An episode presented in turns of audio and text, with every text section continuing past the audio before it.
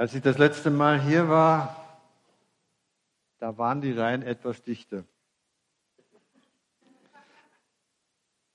Aber ihr seid nicht weg. Ihr seid immer noch da. Und ihr bleibt auch hier. Es gibt in unserem Leben ja viele Hindernisse, die es zu überwinden gilt. Und da gibt es ein paar Sprüche davon. Äh, manche kennen wir. Wenn einer sagt, Ming, hätte ich schon wollen, aber dürfen habe ich mir nicht traut. Von Karl Valentin, so viel ich weiß. Aber es gibt auch andere Worte, die so wie so Regeln im Gottesdienst sind. Im Gottesdienst hat man sich anständig und ruhig zu verhalten. Stimmt es? Na, Gott sei Dank nicht. Gell? Aber es gibt da noch andere Sachen. Aufstehen, Hände heben oder klatschen. Das ist doch Schwärmerei und nicht biblisch, oder? Na ja, ich lese was anderes drin in der Bibel. Ne? Sowas macht man doch nicht. Das ist ja peinlich. Ja, für den, der es nicht kann, ja. Was werden denn die anderen sagen, wenn ich das tue? Frag sie doch.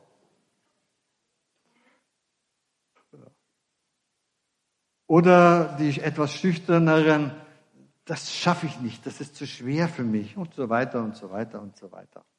Sollen wir das erste Bild haben? Klick. Jawohl. Dieses Bild ist riesengroß, das ist original. Was seht ihr da drauf? Bitte? Berge, ja. Gipfel. Ja. Raw kann man auch sagen, ja. Ist es eine einladende Umgebung? Für den, der es mag, ja, ja. Also äh, früher war ich vielleicht dann aufgeklettert, heute schaffe ich das nicht mehr. Ja. Man sagte mir, hinter diesem Berg ist ein wundervolles Tal. Da musst du hin. Mhm. Man kann es vielleicht auf der linken Seite ein bisschen erahnen. Und ich möchte auch, aber da ist dieser riesengroße, steile Berg. Da komme ich nie und nimmer dran vorbei, geschweige denn da drüber hinweg. Das schaffe ich nie. Und dann komme ich auch nicht in dieses verheißene Land. Oder? Es ist die ewig gleiche alte Lüge. Sie hat immer nur ein Ziel. Der Wille Gottes, der gut für uns ist, soll möglichst verhindert werden. Und was nicht gut ist für uns, das soll forciert werden.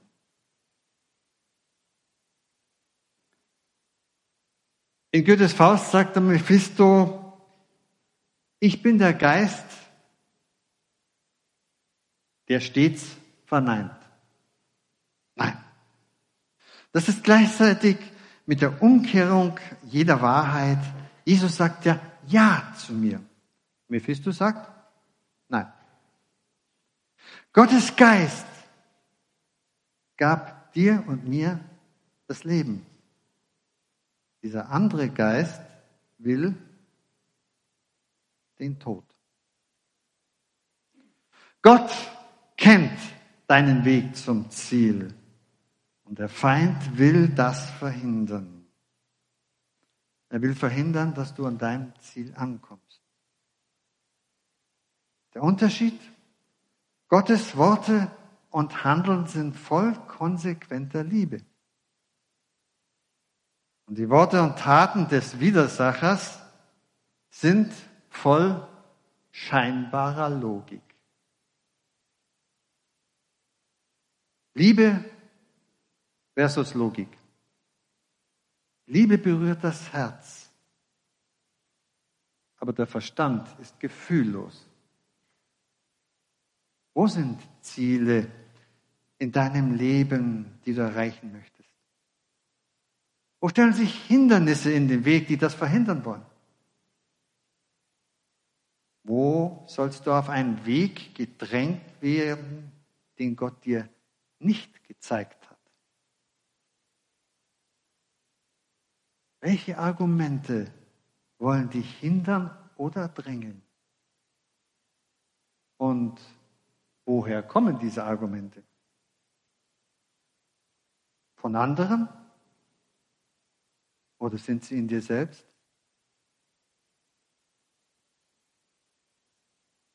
Als rational betonte Menschen wollen wir immer Erklärungen und Begründungen. Gott, warum willst du das und tust das? Oder willst es und tust es nicht? So empfinden wir es doch. Aber wir werden keine andere Antwort bekommen von Gott als Vertraue mir. Und genau das fällt uns vom Verstand her oft so schwer. Gott wirklich zu vertrauen. Vor allen Dingen in Situationen, wo es nicht eindeutig ist, wo man Zweifel hat, wo man selber vielleicht nicht richtig dran ist. Vertraue mir. Aber schließlich sind da ja noch diese unüberwindlich scheinenden Hindernisse, dieser Berg, der sich da in den Weg stellt wo ich nicht weiß, ob ich links oder rechts vorbeikomme an dem Ding. Der Berg davor, steil, hart, eben scheinbar unüberwindlich versperrt er den Weg. Und wo ist er? In unseren Gedanken. Das Ziel dahinter, kennen Sie es? Sehen Sie es? Verdeckt, nicht erkennbar. Ist das die, denn die tatsächliche Wirklichkeit? Lohnt sich das wirklich?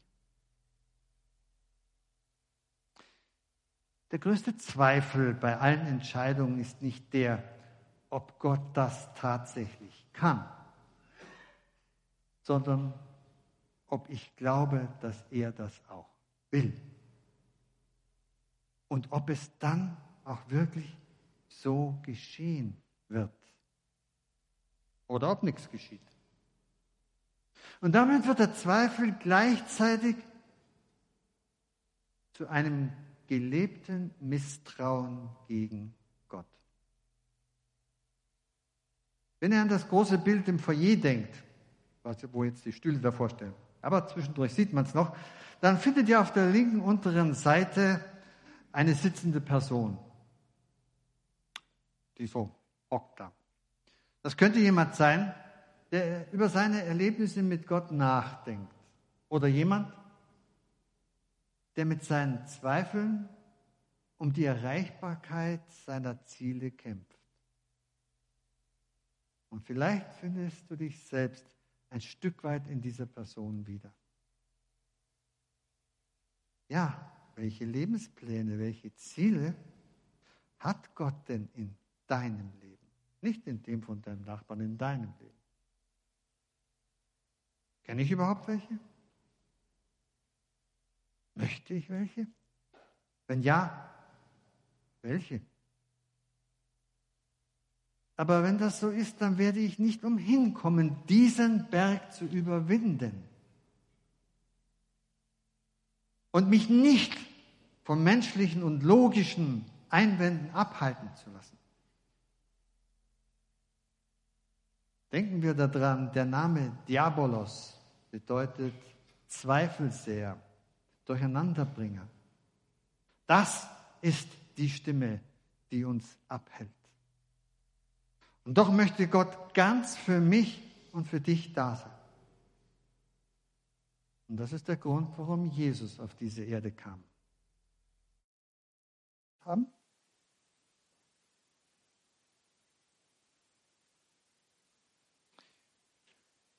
Weg ist er.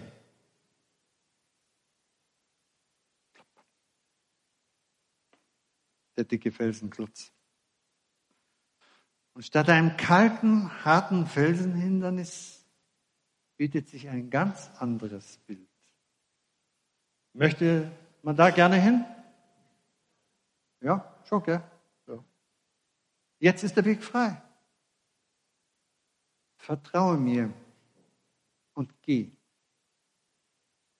Das ist der eigentliche Unterschied. Das Misstrauen steht davor. Da komme ich nicht drüber. Das Vertrauen fängt an zu gehen. Und erst indem ich anfange zu gehen, werde ich beginnen, das Hindernis zu überwinden. Vertraue mir und geh. Das Ziel erreichst du nur dann, wenn du dich auf den Weg machst. Nur dann, wenn du das scheinbar Unmögliche anfängst, auch wenn du noch gar nicht weißt, wie es geht. Aber wer nicht anfängt, kommt nie zum Ende. Ja, da gibt es vielleicht nur ein paar dunkle Zonen und der Weg ist nicht immer klar, wenn man diesen hellen Berg, der sich so durchzieht, ja, wo ist denn da ein Weg? Den sehe ich nicht ganz so richtig. Aber ich werde lernen, den Weg zu finden und zu gehen. Auch wenn es da noch unbekannte und unübersichtliche Stellen gibt. Wer ist schon mal im Gebirge gegangen? Äh, anders wäre es noch nicht gegangen. Ja. Die Wege sind nicht immer leicht. Und manchmal sind auch noch Zäune dazwischen. Ja, alles klar. Aber wenn ich nicht gehe, wenn ich mich nicht aufmache, wenn ich nicht versuche, da hinzukommen, dann komme ich nie an. Und so werden sich mir neue, vielleicht ungeahnte Perspektiven für mein Leben ergeben. Versteht ihr, warum wir vom Überwinden dieser Hindernisse abgehalten werden sollen? Denn dann kann man uns unterstellen, siehst du, es geschieht ja doch nichts. Gott tut nichts. Ich sage extra nicht nichts, sondern nichts. Das ist nur ein bisschen härter. Und so denken wir ja auch manchmal. Und dann wird die Kluft zwischen Gott und Mensch und Mensch zu Mensch immer größer und größer. Und es entsteht eine tiefer werdende Entfremdung zwischen mir und dir, vor allen Dingen zwischen mir und diesem Gott. Es gibt noch andere Hindernisse. Die finden wir sogar in der Bibel. Das ist ein weiteres trennendes Hindernis ist fachliche Qualifikation oder noch schlimmer, Besserwisserei. Sind euch diese Begriffe klar? Kennt ihr das? Habt ihr damit Erfahrung gemacht? Was war eine klare Antwort. Es gibt neutestamentliche Beispiele dafür. Das finden wir in manchen Darstellungen der Schriftgelehrten oder Synagogenbeamten, sowie manchmal strenggläubige, ich möchte fast sagen fanatische Gemeindeglieder. Sowas gibt es ja hier nicht. Gell? Nee, weiß ich schon. Wir wissen, was gut und richtig ist. Du aber nicht. Das ist die Haltung. Die wird nicht so hart und so klar und so scharf ausgesprochen. Man macht das äh, etwas sanfter. Weißt du denn überhaupt, wo das steht? Und so? Ja gut, ihr kennt das. Wir wissen, was gut und recht ist. Prüft mal euch selber, wie oft euch dieser Gedanke zumindest, noch nicht einmal der Satz, aber der Gedanke selber schon gekommen ist. Ich weiß ja Bescheid, aber du armes Würstchen nicht. Was steht dahinter, wenn ich das zum Ausdruck bringe? Die Forderung, du musst so sein wie wir, wenn du richtig und gottgläubig leben willst. Das passiert ganz schnell. Aber das ist wie eine Mauer, wie dieser Berg. Ein riesiger Berg zwischen mir und Gott. Aufgestellt von Menschen, die sich selbst über andere stellen. Wenn du richtig glauben willst, musst du dieses und jenes so und so tun. Beispiele? Gehst du jeden Sonntag in den Gottesdienst? Kannst du in Sprachen beten? Bist du ein gläubiger, wieder getaufter Christ? Und so weiter. Mal ehrlich, sind solche Fragen, so gut der Kern dahinter ist, aber sind solche Fragen wirklich eine einladende, liebevolle Begegnung? Oder wirkt das eher belehrend, besserwisserisch, verurteilend? Ich frage nicht, ob es richtig ist. Ich frage nur nach der eigenen Haltung dahinter mit der ich dem anderen begegne. Das sind viele Menschen in München. Ist das Einhalten von Gesetzen und Regeln das Kennzeichen eines christlichen Glaubens? Dann hätten aber die Menschen zur Zeit Jesu recht gehabt, die dies gefordert haben. Oder sind solche Haltungen und Fragen nicht für den anderen eher wie ein hoher, unübersteigbarer Berg, der den Blick auf das von Gott Verheißene verstellt? Du musst so und so sein. Und vor allem musst du zu mir so sein, wie ich das möchte. Mal eine ganz heikle Frage. Ist das nicht auch manchmal so ein verdeckter Anspruch auf die Gemeindeleitung.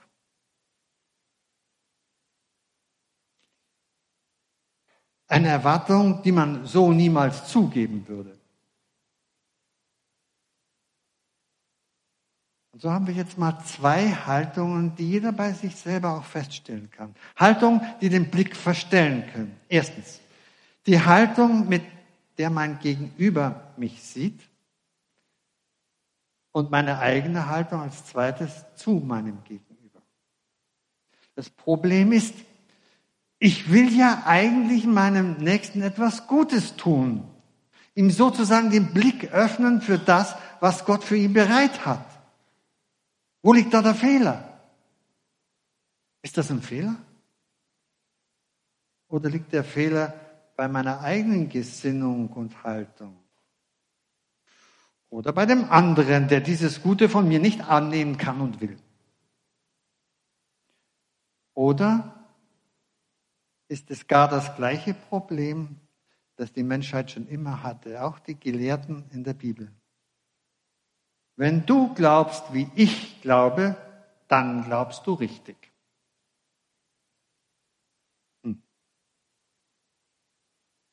Dann prallen zwei Welten aufeinander. Diese Aufforderung lautet immerhin ähnlich in Johannes 12, 46 und da noch viele weitere. Wenn du glaubst, nein, wer an mich glaubt, bleibt nicht in der Finsternis. Nur ich bin nicht Jesus. Ja, aber ich meine es doch bloß gut damit, wirklich gut damit. Und das mag durchaus sein. Der Fehler liegt darin, dass meine Erkenntnis, meine Erkenntnis, mein Maßstab, der Maßstab wird und Gedanken und Gefühle und Wissen und Erleben des Gegenübers nicht anerkennt. Hören Sie, aber ich gehe nicht darauf ein. Ja, schon, aber wisst ihr was? Ja, aber heißt? Ja, aber heißt nein. Denn das Aber ist größer als das Ja. Das bedeutet, nicht deine Bewertung der Geschehnisse ist für mich wichtig, sondern für mich ist wichtig, wie ich deine Vorstellungen bewerte. Aber das ist eine grobe Missachtung der Persönlichkeit des anderen. Und das hat selbst Jesus nie gemacht. Er hat den Menschen zwar oft einen Spiegel von ihrem Leben vorgehalten, aber er hat immer ihre Entscheidungen respektiert, wenngleich oft auch mit einer gewissen Traurigkeit. So werden meine Vorstellungen, die für mich wirklich richtig sein mögen, für meinen Mitmenschen zu einem harten, schwer zu überwindenden Hindernis, das eher abhält als ermutigt, den richtigen Weg zu gehen, den richtigen Weg weiterzugehen, sich auf diesen Weg zu machen, nicht stehen zu bleiben, nicht zu verzweifeln, weil es nicht mehr weitergeht, vielleicht ihm helfen, an diesem Berg vorbeizukommen. Denn sonst mache ich mich selbst nur unglaubwürdig und mein ganzes Umfeld auch. Die Meinung beim anderen ist dann, die sind doch alle so. Will ich meinem Nächsten das antun?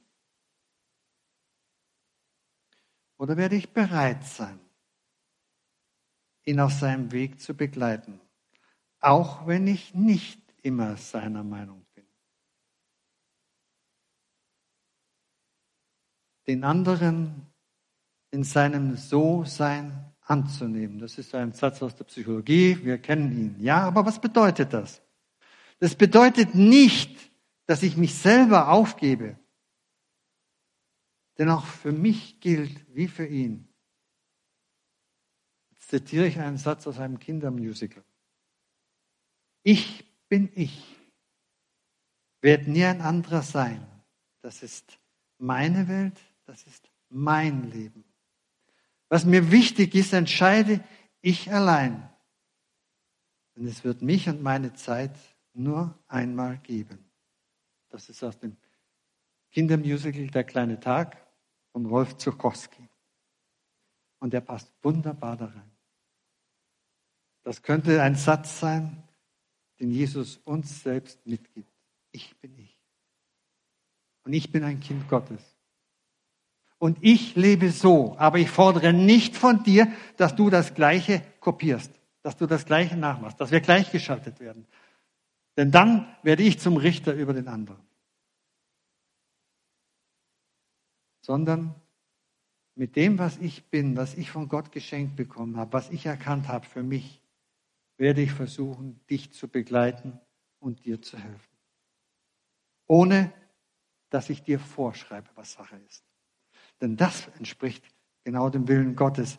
Jedem, der jedem von uns seine eigene Entscheidung überträgt.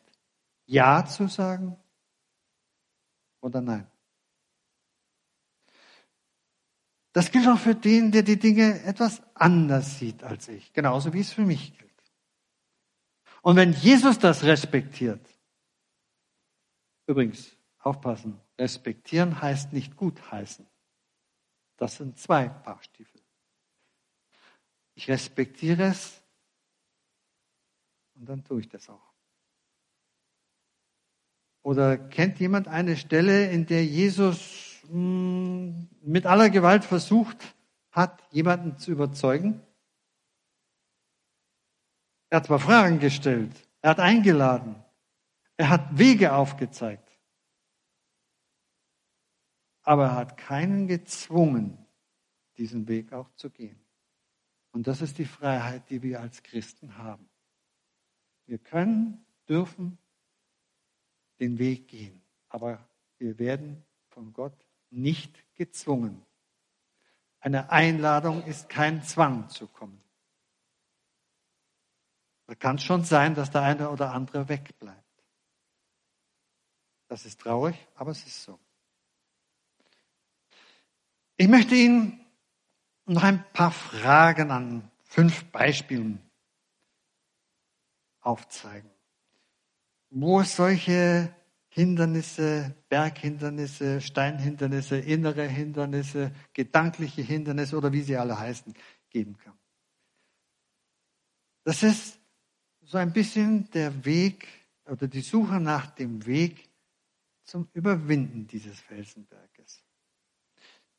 Die fünf Beispiele, die ich hier da mal rausnehme, kommen aus der Partnerschaft, aus der Gemeinde, vielleicht an Gott, an mich selber oder mein Umfeld. Wenn wir einfach mal unsere Partnerschaft anschauen, Freundschaften, muss ja nicht immer der Ehepartner sein, kann der andere auch sein. Eine Frage, übertrage ich meine eigene Unzufriedenheit auf dich?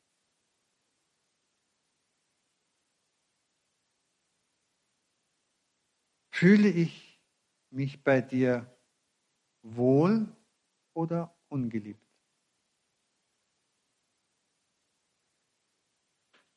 Was ärgert und freut mich in unserer Partnerschaft?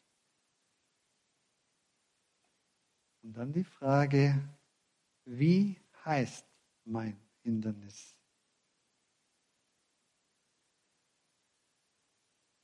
Und dann wendet sich der Blick dahin, was ist alles gut oder sogar sehr gut in unserer Partnerschaft. Wie und wo möchte und kann ich mich verbessern.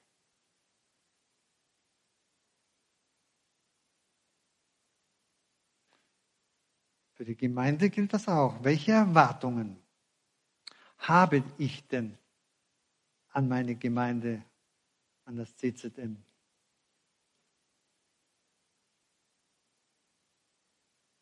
Gibt es bestimmt viele. Welche Forderungen, schon etwas deutlicher, habe ich an die Gemeindeleitung? Wie begegne ich diesen Menschen? Fühle ich mich gesehen und angenommen?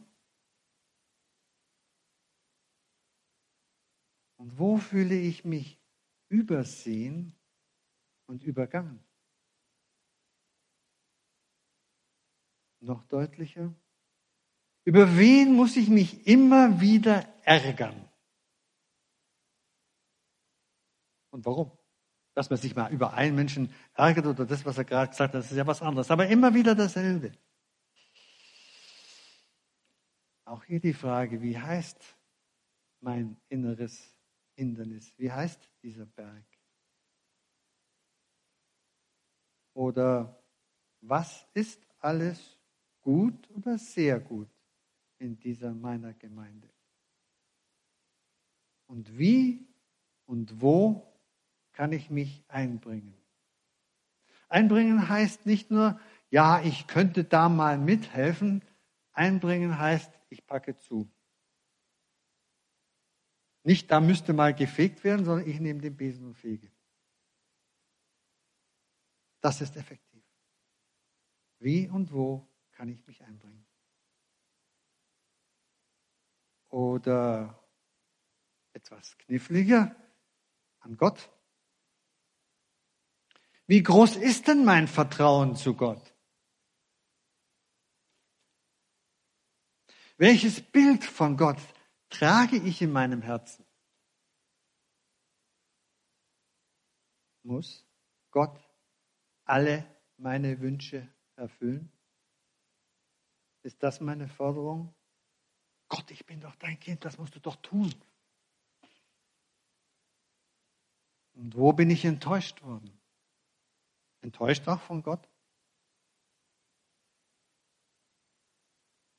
Wie heißt mein Hindernis? Wenn ich überlege, welche Hilfen und Zuwendungen habe ich denn bisher von Gott erhalten?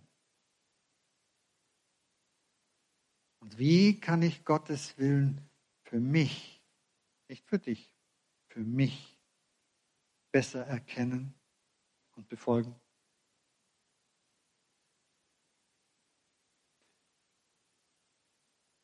Als vorletztes die Frage an mich selbst. Wir machen mal dazu eine kleine Körperübung. Einverstanden? Stellt euch mal bitte vor euren Stuhl.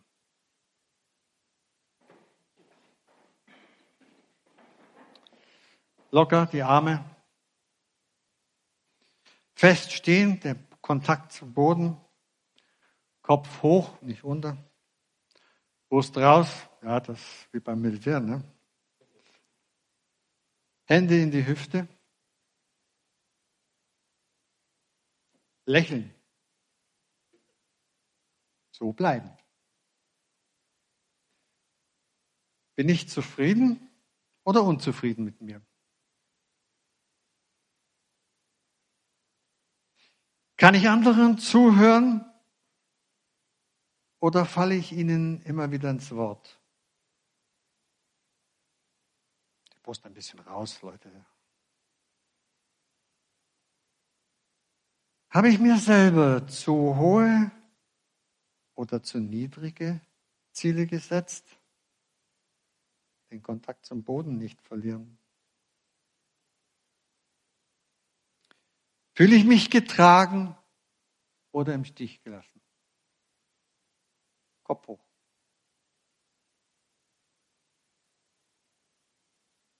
Ja, so ist schon besser.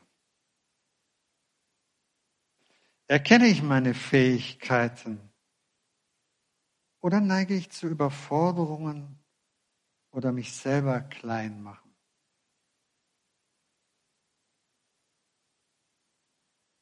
Was sind meine eigenen Stärken oder auch Schwächen?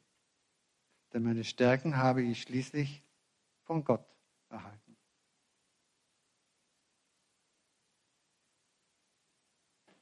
Wie heißt mein Hindernis? Was gefällt mir an mir? Und was ärgert mich an mir? Bin ich bereit, mich korrigieren und ermutigen zu lassen? Ihr dürft euch setzen. Und wenn ihr Lust habt, dann könnt ihr genau diese Übung zu Hause auch machen. Muss euch ja niemand zugucken. Kann man machen, wenn der Ehepartner schnell mal in den Keller gegangen ist und eine Flasche Wein holt, dann mache ich das mal schnell. Die Flasche Wein können wir dann zusammen trinken. Ja.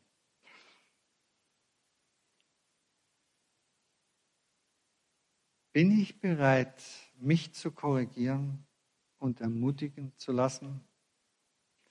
Bin ich bereit, diesen Klotz vom Berg wo immer er ist, anzugehen, wie man das beim Bergsteigen nennt, ihn zu überwinden, damit ich in dieses verheißene Land komme und vielleicht irgendwo dann hinten rum über den See, an See vorbei, hinten dahin, wo es hell und licht und warm ist.